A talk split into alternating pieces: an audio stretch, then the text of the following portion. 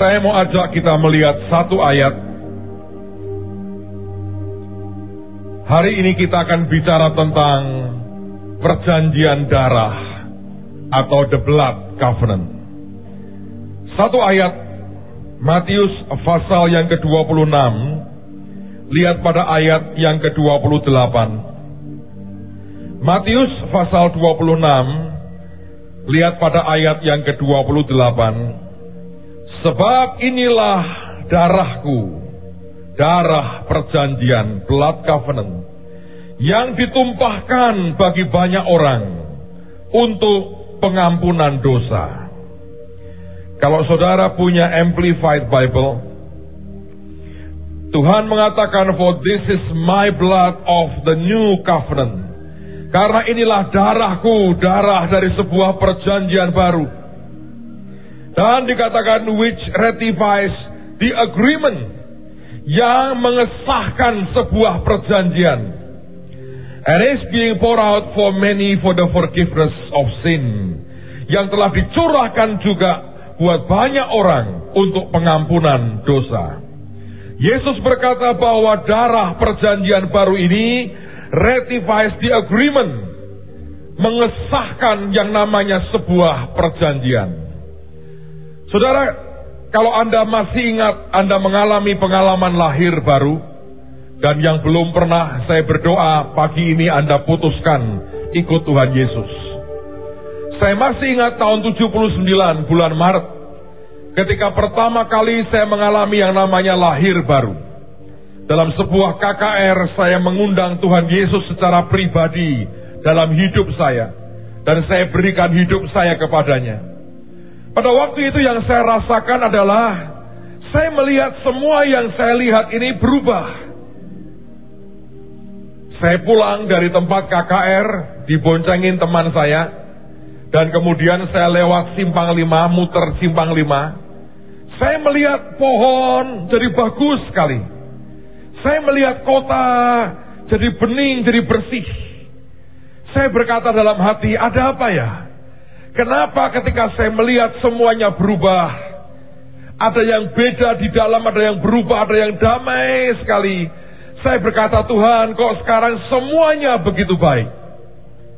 Itu salah satu pengalaman orang yang mengalami yang namanya born again atau lahir baru.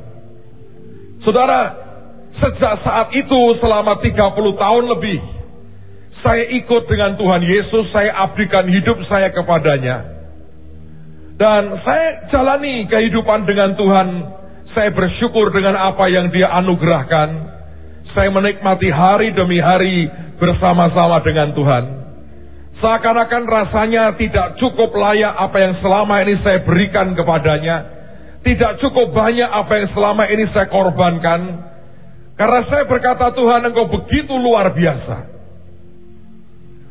Tetapi sekalipun demikian. Rupanya pengertian saya juga belum seutuhnya seperti yang Tuhan mau katakan. Seringkali kita ikut Tuhan dengan iman dan itu baik sekali. Tapi biarlah kita juga ikut Tuhan dengan pengertian dan pewahyuan yang daripadanya. Sebab ada orang berkata, sudahlah, nggak usah ngerti, nggak apa-apa. Yang penting mari kita jalani. Tapi Alkitab berkata, umatku binasa karena kurang pengetahuan. Hari ini saya mau tunjukkan ke saudara, minimal tujuh hal sebenarnya, minimal apa yang sebetulnya disebutkan dengan the blood covenant atau perjanjian darah. Dan itu yang Yesus berikan buat kita hari ini 2000 tahun yang lalu. Ketika dia mencurahkan darahnya buat Anda dan saya. Pertanyaannya adalah seberapa kita mengerti pengertian daripada blood covenant itu. Saya berdoa pagi hari ini saya ingin mencoba menjabarkan dengan apa yang saya bisa. Supaya Anda mengerti bahwa ini sesuatu yang sangat-sangat ajaib sekali buat kita. Saya berdoa setelah Anda punya pengertian ini. Cara berpikir, cara bertindak kita, cara hidup kita dengan Tuhan akan total berubah. Karena Anda menghidupi apa yang Tuhan sediakan buat kehidupan kita. Yang percaya katakan amin. Kalau Anda mempelajari akan kehidupan di zaman lalu, bukan hanya ada untuk orang Yahudi sebenarnya. Maka kalau saya tarik garis besarnya, paling tidak ada tujuh hal di depan ini yang harus dan akan terjadi ketika seseorang dengan orang lain mengadakan yang namanya perjanjian darah atau blood covenant. Dan begitu mereka mengerjakan perjanjian darah itu, mereka menjadi blood brothers. Saudara yang satu darah. Walaupun mereka sebenarnya bukan saudara kandung. Dan di zaman lalu perjanjian darah ini artinya begitu besar. Dan bahkan segala-galanya. Di antara semua perjanjian yang lain, salah satu yang paling hebat dalam kehidupan mereka adalah yang namanya perjanjian darah. Dan kabar baiknya, Yesus melakukannya bersama dengan kita. Nah, apa yang terjadi pada waktu terjadi perjanjian darah? Saya minta tolong geser manekin ini saya mau tunjukkan kepada saudara. Jangan ditertawain, ini serius sekali saudara. Oke, stop. Terima kasih. Kemarin ini ditaruh di green room. Semua orang yang masuk kaget saudara. Dikira ada malaikat di depan mereka. Mengejutkan sekali. Kenapa saya mau pakai ini? Saya mau tunjukkan ke saudara. Saya harap apa yang Anda lihat akan tercerna dengan kuat di roh saudara. Amen. Dua orang sepakat berkata kita akan punya blood covenant, perjanjian darah. Maka sebelum terjadi pertumpahan darah atau darah mengalir, sebelum itu, hal yang pertama akan dilakukan adalah mereka akan bertukar jubah. Dan jangan dipikir bahwa ini sesuatu yang kelihatannya sepele. Sama sekali tidak. Kalau Anda membaca di Alkitab, tidak usah saya tunjukkan ayatnya karena waktu. Kalau Anda membaca di Alkitab, Yonatan dan Daud pernah melakukan itu. Yonatan memberikan jubahnya kepada Daud. Dan yang ajaib Alkitab berkata, sejak Daud memakai jubahnya Yonatan, Firman berkata, maka Tuhan memberkati Daud sehingga dia berhasil. He made David prosper. Yang pertama. Dan yang kedua, Alkitab berkata, dan Daud and David behave wisely. Dia bersikap bijaksana sejak dia terima jubahnya Yonatan. Sebab jubah ini menunjukkan seluruh kepribadian dari orang yang memiliki jubah itu. Ketika diserahkan ke Daud, maka perilaku seorang pangeran, seorang anak raja masuk ke hidup Daud. Kalau Anda membaca cerita tentang Elia dan Elisa misalnya. Satu hari Elia akan terangkat ke surga. Dia tanya kepada Elisa, apa yang kau mau? Dia berkata, beri kepadaku dua bagian daripada rohmu. Yang sebetulnya dia minta adalah hak kesulungan. Satu hari Elia berkata kemudian, kalau engkau bisa melihat aku terangkat daripadamu, maka itu akan terjadi, kalau tidak, tidak akan terjadi. Ketika Elia dibawa naik ke atas, Elisa berteriak, Bapakku, Bapakku, kereta Israel dan orang-orangnya yang berkuda. Dan tiba-tiba dia melihat Elia disambar naik, dan jubahnya jatuh. Dia koyakkan jubahnya sendiri. Dia pakai jubah Elia. Kemudian dia menyeberang Yordan, dia pukul Yordan dengan jubah Elia dan terbelah ketika bertemu dengan rombongan nabi. Semua nabi berkata, roh Elia hingga pada Elisa. Dan mereka semua tersungkur. Saudara bayangkan sekarang, di hadapan saudara adalah Tuhan Yesus.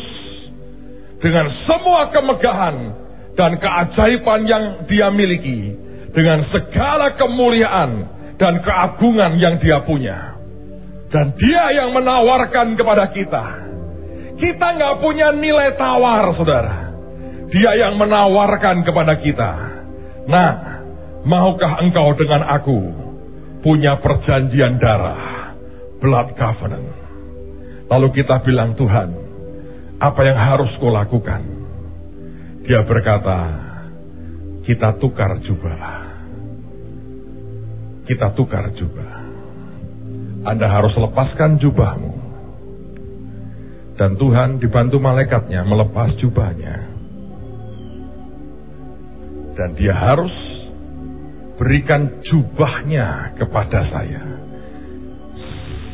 Saya lepas jubah saya.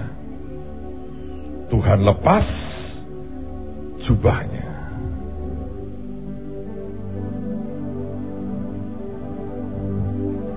Saudara mengerti? Saya harus lepas. Tolong jubah saya dikenakan karena kalau tidak tidak sah. Terima kasih. Gitu-gitu lumayan, saudara. Saudara bisa bayangkan Tuhan pakai jubah saya. Saya pakai jubahnya. Anda tahu Bartimius yang buta. Untuk sebuah perubahan hidup. Dia harus lepaskan jubahnya. Dan sejak hari itu dia memakai yang berbeda. Perjanjian darah dimulai dengan ketika Tuhan berkata, Aku lepas yang aku punya. Aku minta yang kau punya. Seluruh hidupmu berikan kepadaku. Seluruh hidupku aku berikan kepadamu. Saudara tahu sejak itu saya berjalan. Saya pakai jubah Tuhan. Saya pakai jubahnya. Anda juga sedang pakai jubahnya. Coba pikir. Banyak orang tidak tahu berkata, buat apa pak? Ini bagian pertama dari perjanjian darah. Tapi bagian kedua, tukar sabuk. Maaf demi supaya tidak melorot, saya tidak lepas sabuk saya. Tapi Tuhan punya sabuk sabuk saya, saya berikan kepadanya. Sabuknya, dia berikan ke saya. Tolong malaikatnya yang pakaikan. Kalau tidak saya, kalau bukan nyuruh anak saya gemetar nanti orang pingsan geblak. No, tunggu sebentar. Oke, pasangin yang komplit. Sabuk Tuhan itu bukan mereknya Belly, bukan merek uh, Cina apa itu namanya saya nggak tahu. Bukan sekali dipakai karaten enggak saudara. Apa yang hebat dari sabuk Tuhan?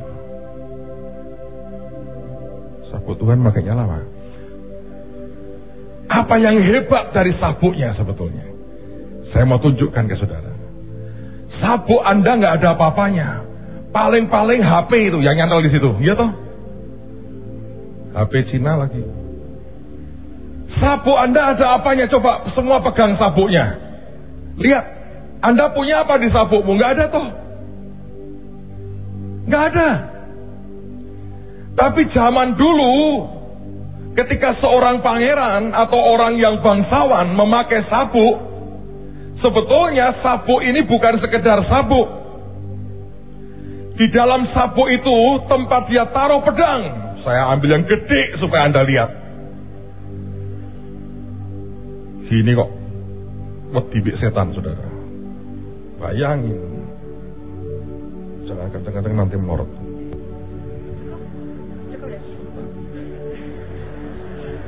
Saya sudah begini Anda lupa tidak bertobat kebangetan saudara. Tak rendam dengan tumen bener.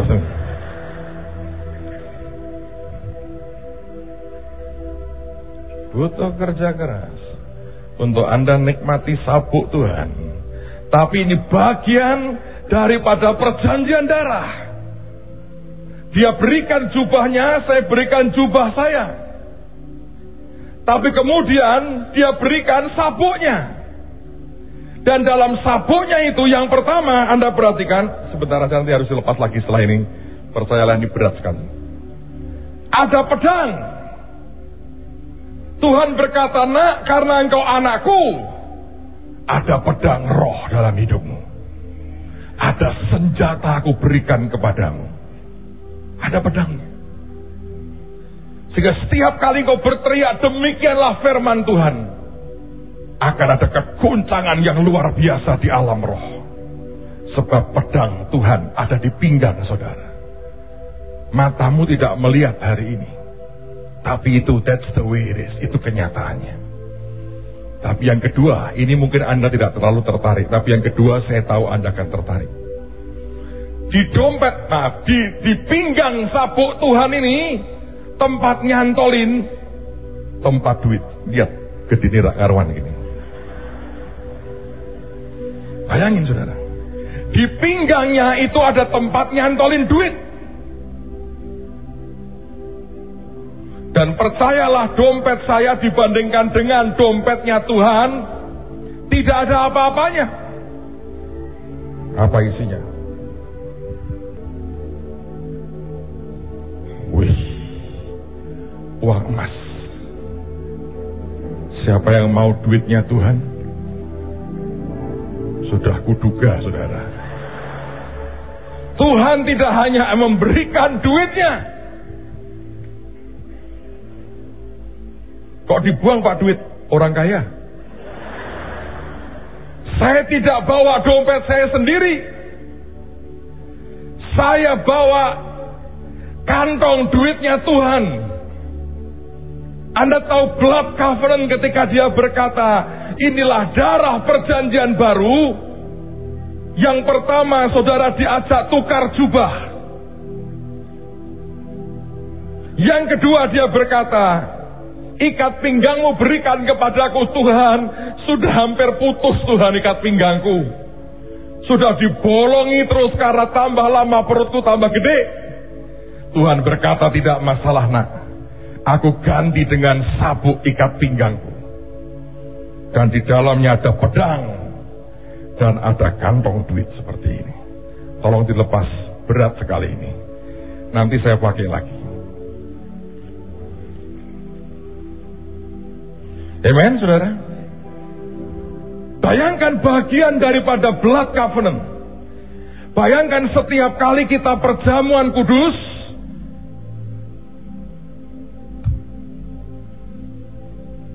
Tuhan mau mengingatkan kita bahwa inilah yang terjadi sebenarnya.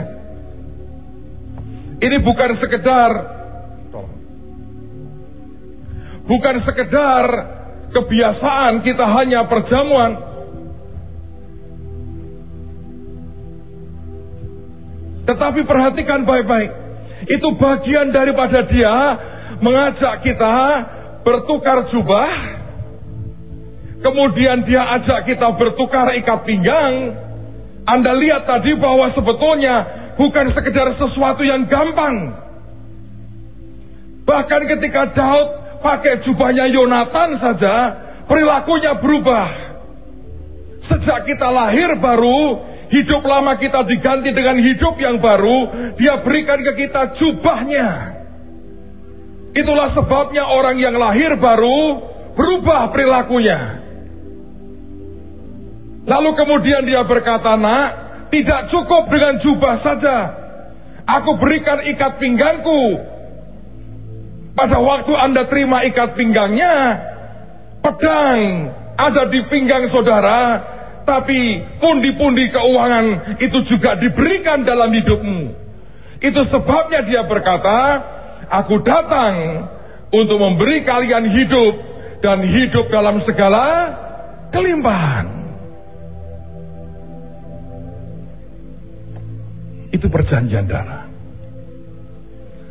Tapi kemudian yang ketiga, ada hewan yang dipotong.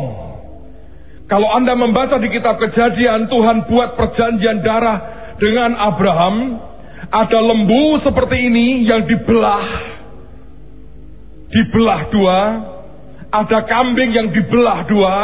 Ada domba jantan yang dibelah dua.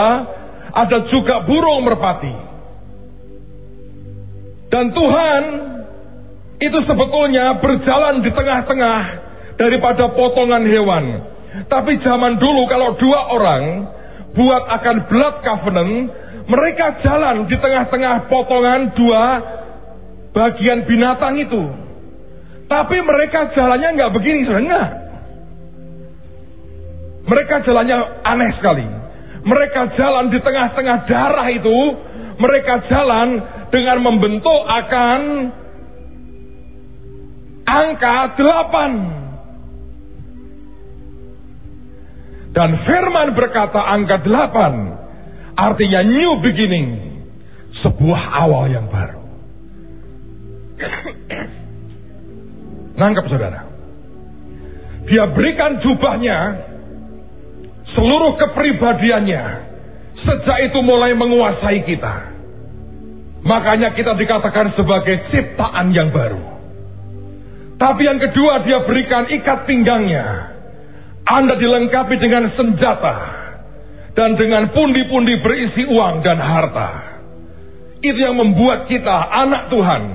Semestinya hidup dalam kelimpahan Tuhan yang luar biasa. Tapi kita nggak punya pengertian ini. Saudara kalau Anda punya BB, ada orang-orang yang simple penggunaannya seperti saya. Saya nggak nggak menggunakan banyak, sehingga di dalamnya kecanggihannya itu saya nggak tahu. Nah kalau saya tidak tahu, semua kecanggihan di BlackBerry saya tidak bisa saya manfaatkan.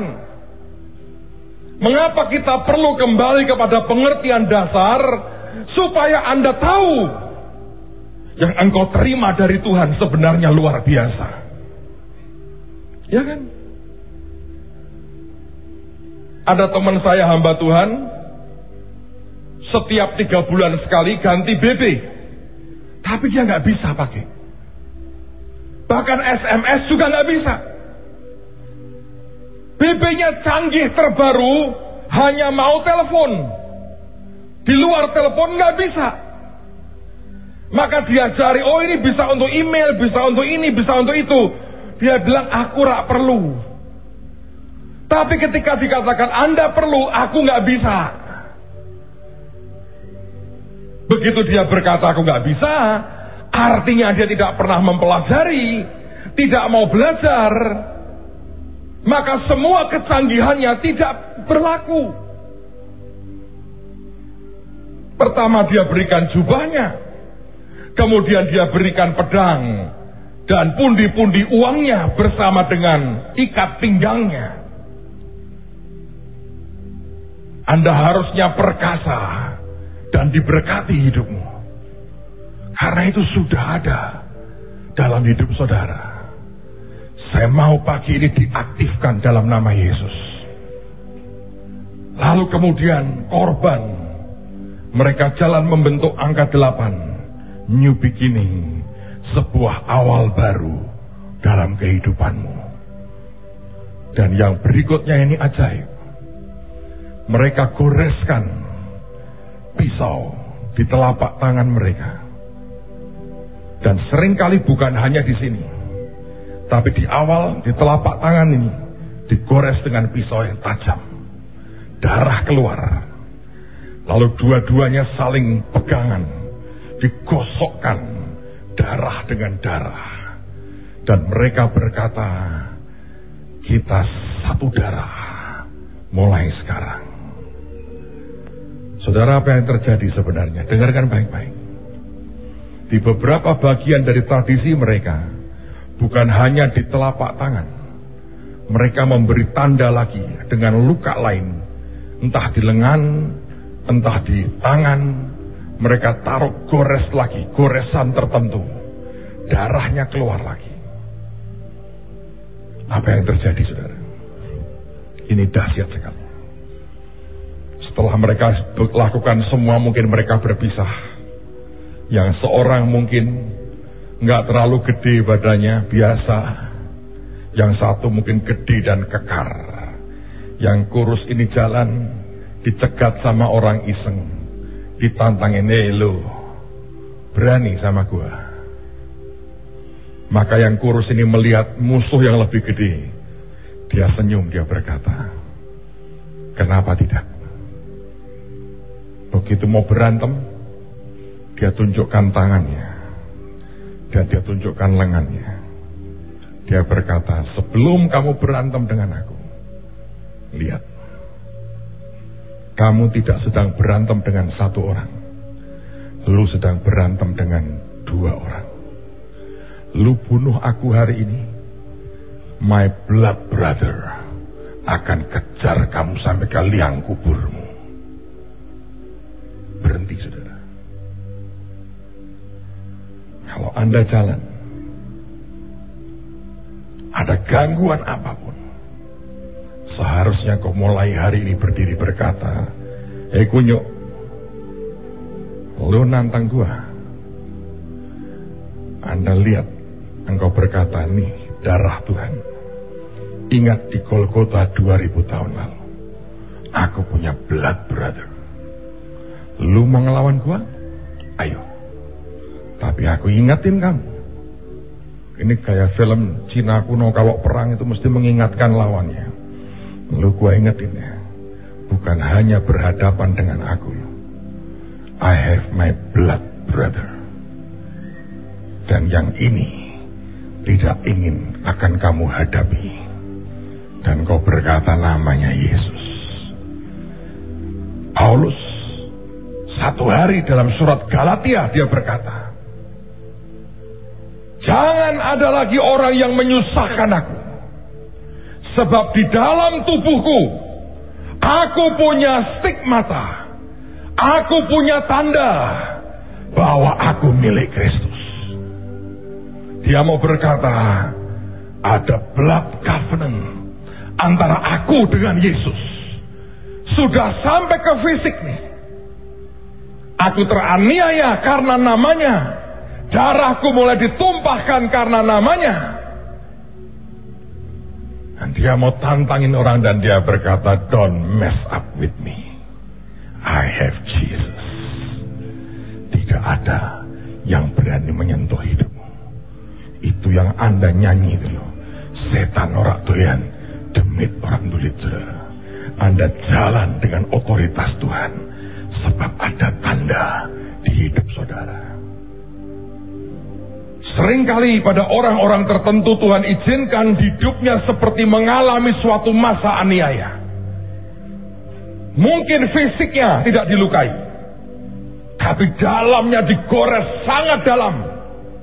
Dan dia tahu itu bagian daripada blood covenant. Saya berdoa dalam nama Tuhan Yesus. Anda nangkep itu. Setiap kali kita makan, minum tubuh dan darahnya.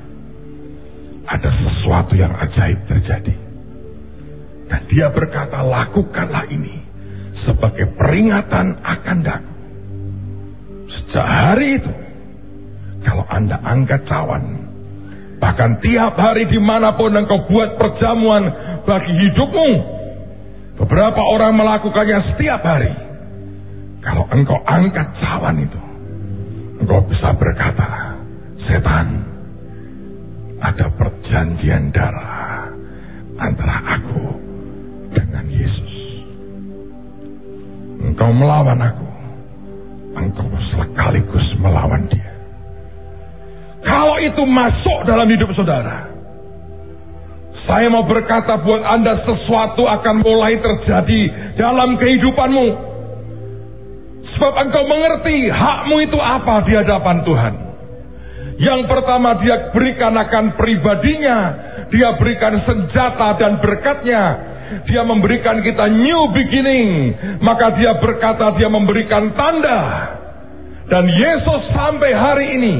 Lubang di tangan kaki dan lambungnya tidak tertutup lagi. Sebab itu tanda. Mengapa setelah dia bangkit dari antara orang mati, dia panggil Thomas, dia berkata, ini masukkan jarimu di lubang pakuku ini.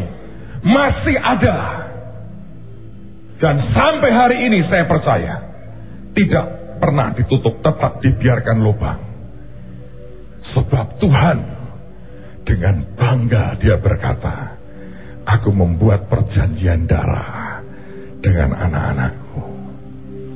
Siapa yang percaya ada perjanjian darah antara engkau dengan Tuhan Yesus? Kalau Anda ke Liverpool, ada klub sepak bola. Dan mereka berkata, you'll never walk alone. Kamu tidak akan pernah jalan sendiri. Begitu pemainnya masuk di lapangan bola, supporternya akan teriak, you'll never walk alone. Ada ribuan orang akan teriak buat engkau. Yesus berkata, you'll never walk alone. Ketika engkau sendiri, engkau berkata, aku tidak jalan sendiri. Yesus berjalan bersama dengan aku. Ada blood covenant antara aku dengan dia. Lalu kemudian apa yang terjadi? Setelah ini mereka saling bertukar nama. Saling mengambil memakai nama saudaranya. Dan saya mau tunjukkan di Alkitab ada banyak ayat Mengapa nama Abraham dirubah menjadi Abraham? Sebab Abraham dia ambil nama Yahweh Yehova. Dari Abraham ditambahkan dengan nama Yehova menjadi Abraham. Sarah dia ambil nama Yehova Yahweh menjadi Sarah. Yakub tukang jegal penipu itu dirubah namanya oleh Tuhan dari Israel, Elnya itu Elohim masuk ke namanya. Sedang Tuhan, bayangin, Tuhan mengambil nama manusia jadi namanya. Sebutannya adalah Allah Abraham, Allah Ishak, dan Allah Yakub. Ngerti saudara? Tukar nama. Ini bukan tukar, tukar kartu nama, tukar nama. Yesus disebut anak manusia, son of man. Kita disebut anak-anak Allah. Ada bagian kita yang dia ambil, ada bagian namanya yang dia berikan ke kita. Saudara bisa membayangkan nggak itu? Itu efeknya besar sekali. Dan saya beritahu Alkitab memang mengatakan ada Allah Abraham, Ishak dan Yakub. Sayang Alkitab tidak ditulis zaman sekarang. Kalau zaman sekarang ada empat namanya. Allah Abraham, Ishak, Yakub dan Allah Petrus Agung. Saya nggak tahu dengan nama saudara ada atau tidak. Tapi saya mau cerita sebuah pengalaman beberapa tahun lalu. Saya tidak menganjurkan Anda melakukan yang sama. Ini hanya seorang oma yang kecepit sebetulnya. Oma ini punya cucu laki dan pada waktu itu sudah tengah malam. Panas demam tinggi sekali. Dibawa ke dokter dikasih obat nggak mau turun panasnya. Didoakan, didoakan nggak mau turun panasnya. Mau hubungi saya sungkan, sudah tengah malam. Saudara tahu dia berdoa apa? Dalam keadaan ketakutan, desperate. Sekali lagi ya, saya tidak menganjurkan Anda meniru ini. Nanti dikira saya mengajarkan yang sesat lagi. Dalam keadaan kecepit, kecepit. Dia teriak, Tuhan Allahnya Pak Petrus, sembuhkan cucu saya. Lima menit kemudian waras saudara. Kenapa Tuhan tidak marah?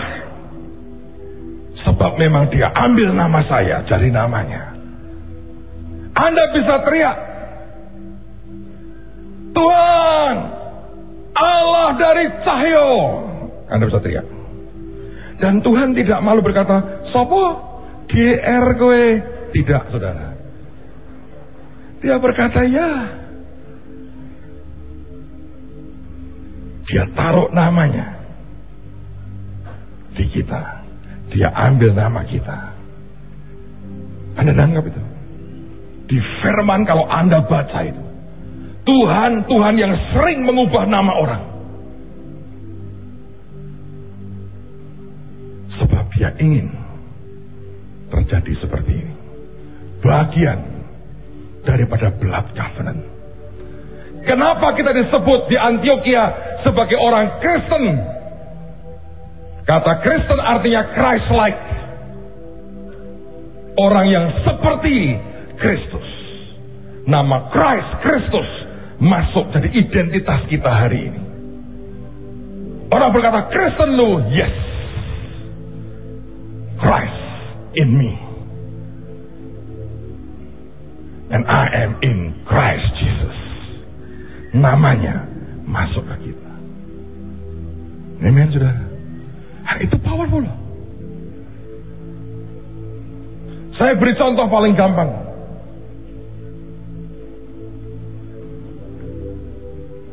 Kita punya presiden, Pak SBY. Beliau punya nama, Anda punya nama.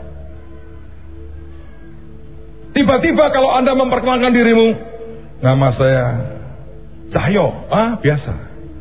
Saya Cahyo Yudhoyono. Waduh, berat ini. Berat. Tambahan nama di belakang itu berat. Kalau nama depan orang berkata, ah, eh teman kita yang dulu nakal di SMA kan, begitu dia bilang kenalkan. Kalau di luar negeri, dia tidak berkata, my name is Cahyono, my name is Yudhoyono. Waduh, presidennya wong atau seket yuto ini berat ini dilawan saudara. Nama itu powerful. Saya percaya hari ini kalau ada di telepon istana, tolong menghadap sekarang. Wah, mules langsung. Kebaktian perjamuan titip saya langsung kabur saudara pasti. Sebab nama itu powerful sekali. Dan nama itu diberikan ke saudara. Siapa namanya? Yesus Kristus Tuhan. Masuk ke hidup. Powerful. Saya mau ulang lagi, dia berikan akan hidupnya seluruh pribadinya dan kita jadi ciptaan baru. Tuhan memberikan Anda ikat pinggangnya, pedangnya di situ, pundi-pundi hartanya di situ.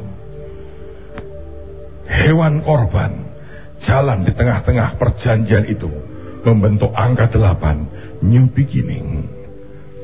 Darah disatukan, ada bekas luka sehingga orang tidak pernah bisa menyentuh hidup kita karena kita berkata, jangan berani-berani kau berurusan dengan aku.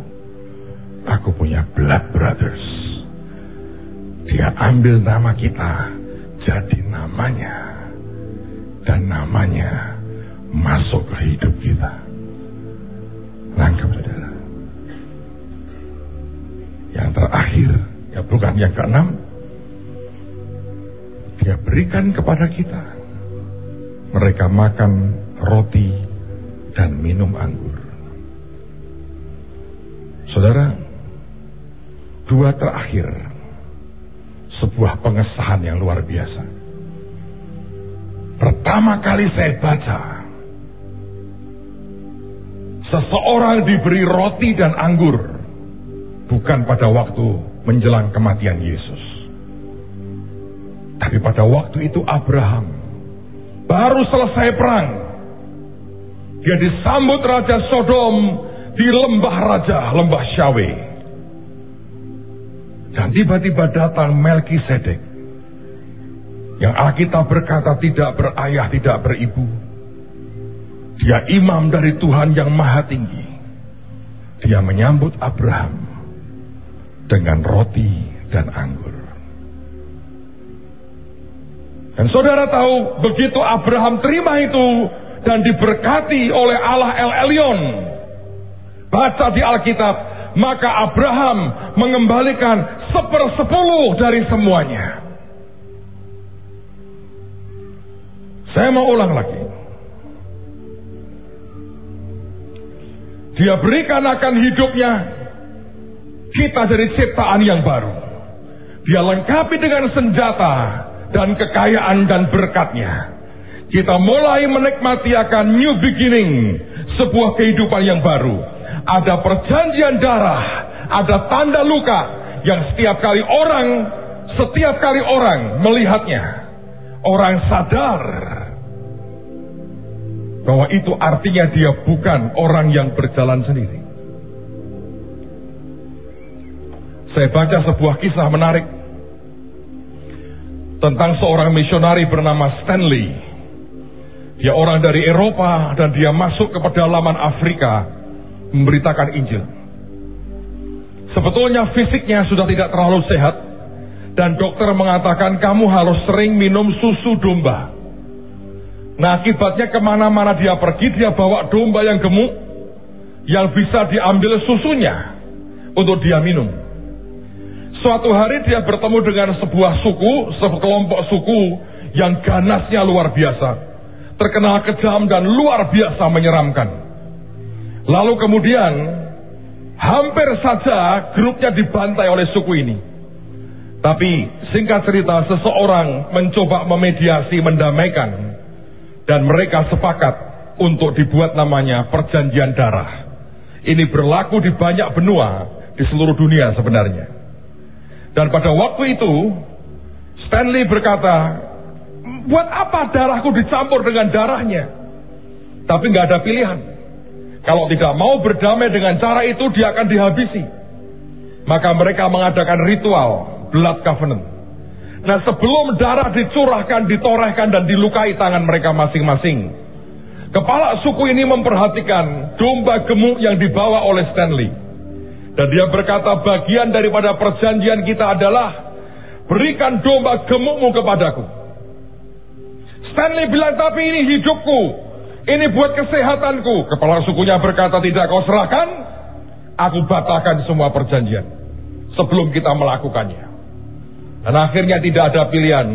Domba itu diserahkan kepala suku dengan hati berat. Dan kepala suku berkata sebagai gantinya. Aku beri kamu tombakku katanya. Stanley berkata, gua lagi mengkhotbahkan kabar damai, bukan kabar perang. Buat apa gua bawa tombak? Tapi apa boleh buat, dia toh terima juga akan tombak pemberian kepala suku. Saudara, Anda tahu dalam cerita itu saya persingkat. Dalam waktu hanya beberapa hari kemudian dia sadar apa yang dia bawa. Sebab ke mana pun dia pergi, orang Afrika di pedalaman lihat tombak itu tersungkur nyembah dia semua. Dan dia tertawa dengan berkata, tidak ada yang melawan aku.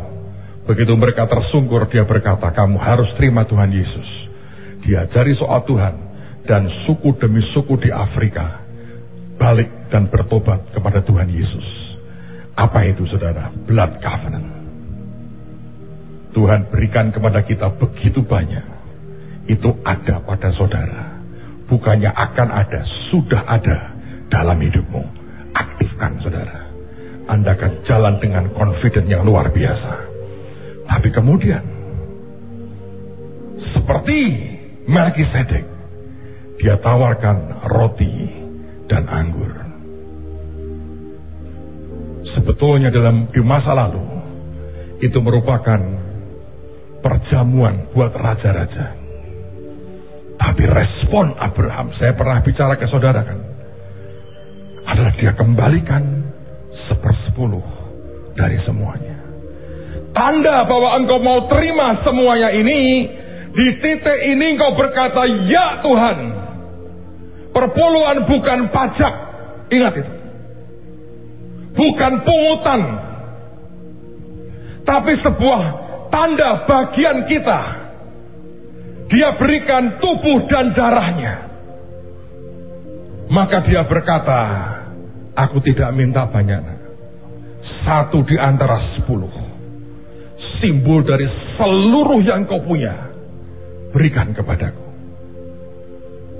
Kalau anda berhenti di titik ini kau berkata, tidak Tuhan, aku tidak akan melakukannya.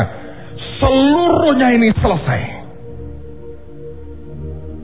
Banyak orang berkata, waduh, berat pak saya diminta 10 persen. Selalu mikirnya seperti itu. Tahukah saudara itu bagian dari respon kita berkata, yes Lord, ini bagianku. Dan percayalah, sesuatu yang dahsyat akan terjadi. Sebab pada waktu Abraham mengembalikan sepersepuluh dari semuanya, di pasal berikutnya Alkitab berkata sesudah semuanya itu Tuhan mendatangi Abraham. Dan dia berkata, jangan takut Abraham, akulah perisaimu. Dia sudah pernah berikan pedangnya dan dia berkata sekarang akulah perisaimu.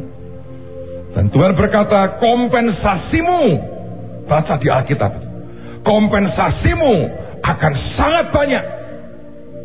Kompensasi itu ganti rugi. Tuhan mau berkata, semua yang kau berikan kepadaku nak, tidak pernah hilang dan musnah.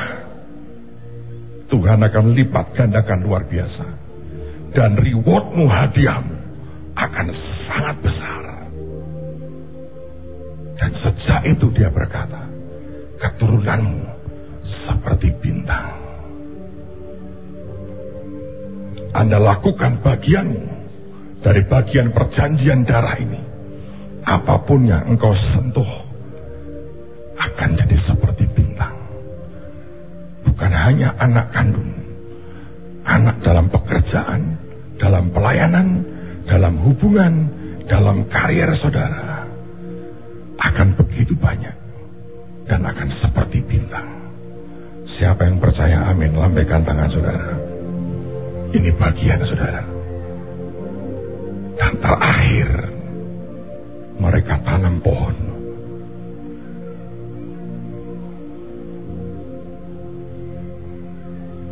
Perjanjian lama saya masih mengingat satu kali di Beersheba ada perjanjian dan Tuhan berkata dalam firman-Nya maka Abraham menanam pohon tamariska. Tapi perjanjian antara dia dengan kita, Tuhan tidak tanam pohon tamariska. Dia tanam pohon yang di Golgota. Setiap kali Anda lihat akan salib ini, Anda ingatkan dirimu sendiri. Dan kau ingatkan setan. Ini pohon perjanjian antara aku dengan Tuhan. Ini pohon perjanjian antara aku dengan Tuhan. Apa hebatnya, Pak? Saya baru diberitahu kemarin tentang kehebatan pohon tamariska. Pohon ini bisa hidup di padang gurun. Dan oleh karena pohon inilah maka padang gurun itu berubah jadi kebun buah-buahan. Kenapa bisa begitu? Ini aneh ditanam ya di gurun, angin akan bisa menyebarkan benihnya ke mana-mana. Radius sekian kilo terbawa angin, ditaruh aja, tumbuh akarnya. Pohon tamariska dalam jumlah besar, itu justru akan menyedot air di bawah. Sehingga sekian tahun kemudian, di tengah-tengah pohon itu selalu akan muncul sumur atau mata air. Dan pohon itu yang ditanam oleh Abraham. Saudara, orang ikut Yesus itu ya, merubah segala-galanya. Ditaruh di sebuah tempat. Tiba-tiba ehonya, Anda masih ingat itu? Ehonya keluar. Dan di mana-mana, di mana-mana akan tumbuh yang sejenis. Dan tiba-tiba mata air di sekitaran. Antara Tuhan dengan saudara. Ada pohon tamariska. Gurunmu akan jadi kebun buah-buahan. Gurun akan jadi kebun buah-buahan. Belat covenant. Menjamin seluruh hidup Dan itu milik saudara dan milik saya. Yang percaya katakan amin. Mari berdiri sama-sama. Angkat tanganmu di hadapan Tuhan. Saudara yang belum pernah undang Yesus masuk di hidupmu. Saya berdoa pagi ini Anda undang dia masuk. Hari Minggu kita akan buat baptisan air. Persis pada hari kebangkitan Tuhan. Anda yang belum dibaptis, Anda bisa bergabung jam 10 pagi di Kapel Baptis Anda siapkan pakaian ganti. Kalau tidak pun kami ada pakaian ganti. Tapi saya berdoa Anda yang belum dibaptis, Anda yang belum pernah memberikan hidupmu ke Tuhan, terima dia pagi ini. Seluruh perjanjian ini milik saudara. Hidupmu akan berubah. Hidupmu akan berubah. Saya lihat pribadi demi pribadi, kelompok demi kelompok, bangsa demi bangsa berubah sebab satu nama yaitu Yesus. Dia bukan hanya menuntut seperti yang Anda duga, tapi dia tidak pernah tuntut dia memberi dengan apa yang dia punya. Ingat, dia berikan akan pribadinya. Dia lengkapi engkau dengan senjata dan dengan pundi-pundi. Dan engkau akan mengalami yang namanya hidup baru, new beginning, dengan semua pengorbanan. Lalu kemudian dia berkata, aku berlubang paku, stigmata, tanda, you are my blood brother, and you are my blood sister. Ke mana pun engkau pergi, tanda di hidup Yesus itu menjamin akan hidupmu. Dan tiba-tiba dia tukar nama. Dia berikan namanya kepada saudara. Dan namamu diambil menjadi bagian dari namanya. Jadi disebut anak manusia. Kita disebut anak Allah. Alkitab berkata dia yang kaya jadi miskin. Supaya kita yang miskin jadi kaya. Dia ubah itu. Dia berikan roti dan anggur tubuh dan darahnya. Abraham mengembalikan sepersepuluh dari semuanya. Sebuah covenant terjalin dengan ajaib. Dan ujungnya dia mau berkata, lihat di Golgota, aku tanam pohon. Abraham taman tanam pohon tamariska dan padang gurun dari kebun buah-buahan. Amen, saudara. So siapkan roti dan anggur yang sudah dibagi kita akan terima tubuh dan darahnya. Saudara sekalian, kita bersyukur pagi ini kita menggunakan roti yang Tuhan berikan kepada kita dari Yerusalem. Minggu lalu saya di Bangkok, ada sinagog di situ, dan mereka jual roti Paskah. Rupanya hanya orang Yahudi yang boleh beli, orang Thailand nggak boleh beli. Tapi ada satu anak Tuhan, orang Yahudi, yang baru dilayani lahir baru kenal dengan Tuhan. Dia yang maju ke depan, dia beli. Yang ajaib persis mereka datangkan dalam jumlah yang banyak. Itu pun kita harus potong-potong. Kalau tidak, tidak akan cukup. Tidak ada yang lebih hebat dari roti ini dibanding dengan yang biasa kita lakukan. But it's just a blessing. Tuhan berikan yang spesial hari ini. Mari angkat akan tubuh Tuhan ini. Tuhan terima kasih buat tubuhmu yang dipecahkan buat kami. Dan kau berkata makanlah. Terima kasih Tuhan. Dengan iman kami makan dalam nama Tuhan Yesus.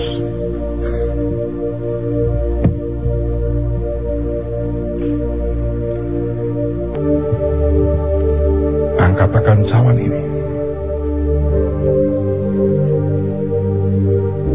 We are His blood brothers and sisters. Ada perjanjian darah antara kita dengan Tuhan.